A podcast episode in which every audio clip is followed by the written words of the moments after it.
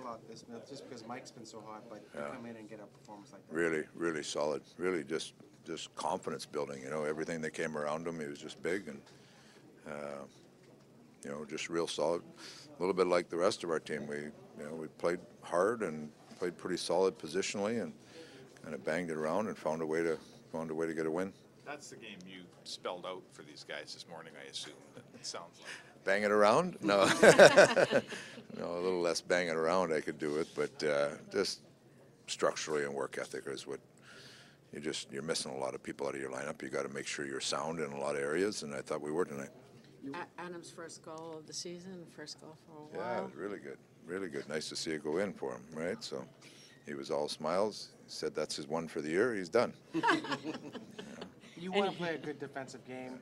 It's easier to do that when you have the lead, obviously. I guess Yeah. how important is it to get the lead, and now you can kind of get into that defensive. Well, you want to play the same way all the time, and even when you get a lead, it just you use more energy when you're chasing a game rather than defending a game. Now, that being said, you can't get passive when you're defending a game. You got to get on your toes. We had we had success in the first period because we were forechecking. We were we were on top of people. You got to. Uh, as much as you want to think you got to protect the lead, you can't give up outnumbered breaks, but you still got to work. You still got to be in the offensive zone. So that's that fine balance you're always looking for. But I thought thought we were pretty solid. Other than the penalties there, we, we got ourselves in a little bit of trouble with a few too many faceoffs in our own zone. But uh, but our guys battled through it, and we came in here for two points, trying to grind out and find two points, and we did. And you get guys like Larsson scores a goal, which is rare, and Kara plays a really good game. Yeah. Those are the kind of guts of the team that have to play better, right? Step up. Yeah, we have we have people. You know who played a good game tonight was young Benson.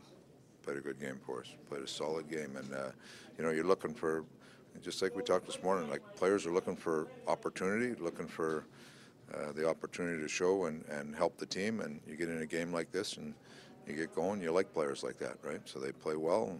They, Leon's line played real well, but Sheahan and Archibald and, and uh, uh, young Benson played real well for us too. So everybody's chipping in, and uh, that's what it takes right now. Was putting Benson out there uh, late in the game with the, the goal he pulled, was that kind of a reward for what you think was a good game for him? You know, when a coach, and I stand behind the bench as the game goes on, you have a feel for your players, what they are, what they're doing for you, and what they're not, and you get a trust for players. And Benson played a strong game. He, I trusted him. Went out there and he was making good plays. He was competitive, positionally really sound. Played a solid, solid game. So uh, when he earns that confidence, he deserves to go out there and play. Maybe not the most noticeable game for Draisaitl, the last one, but the other two without McDavid were tremendous games. Uh, do, you, Yeah. do, you, do you think he should be in that MVP discussion? Oh, for sure. You look, you look at. I mean, you look at what he's doing for our team. It's, without a doubt, he should be there. Dave, let me back in the day, when teams would pull the goalie, they would wait till the minute mark and then pull the goalie with the last minute to play. It looks like it's evolved now, and you and teams are pulling goalies sooner and sooner and sooner. I know you guys have done it. You saw them pull two thirty today. What what's changing? I think in that. I think? I think there's been some studies into it that that divulge that the percentages can go up, right? So it's it's a feel a little bit how your team's doing. You know, it's hard. It gets harder now because you used to be able to, you know, you'd rack it up where your your top people would get the like last minute or minute and twenty. Now you're now you're looking at two shifts, or if you're lucky enough to get a whistle and maybe get a timeout, but you're looking for, you know, there's there's double the players that are involved in it. So interesting time makes the game exciting. So you look up and you go two thirty and you see that they've pulled their goalie. That's that's not surprising anymore. No. guess at one time. No, you, you plan for. That's, I mean, that's a good way to put it. Like, you used to plan for around a minute. Now you plan for two, right? And that's that's just common, common around the league now. Yeah. Yeah.